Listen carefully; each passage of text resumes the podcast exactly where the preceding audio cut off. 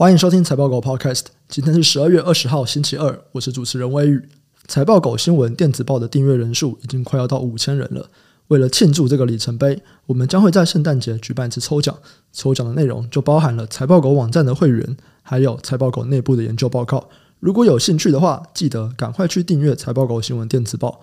我们将会从电子报的订阅人数里面去抽出得奖组。接着，我们来跟大家分享两则产业新闻。第一则新闻。晶圆代工的成熟制程降价最高一成。台湾的晶圆代工成熟制程厂商包括联电、世界先进，还有力积电。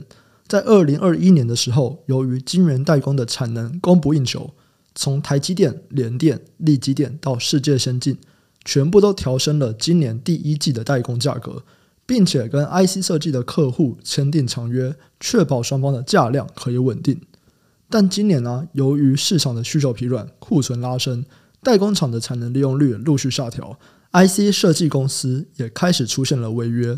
十二月中，世界先进就表示，产能利用率第四季将陆续降到七十趴，晶圆代工的价格也会下滑四到五趴。前外资分析师陆行之就表示，由于清库存，预计明年晶圆代工厂商的平均产能利用率将下滑到六十六趴，并且认为现在这一季，也就是第四季。将有很多公司会打消库存，进而让第四季出现亏损的状况。这边的概念股有晶圆代工，还有 IC 设计。第二则新闻，航空货运的业者表示，部分的运价已经低于二零一九年的水准了。IATA 预估，二零二二全年的货运量将会比去年减少八趴。疫情期间呢、由于海运满仓所带来的航空货运的红利已经消退了，航空货运的运价持续下滑。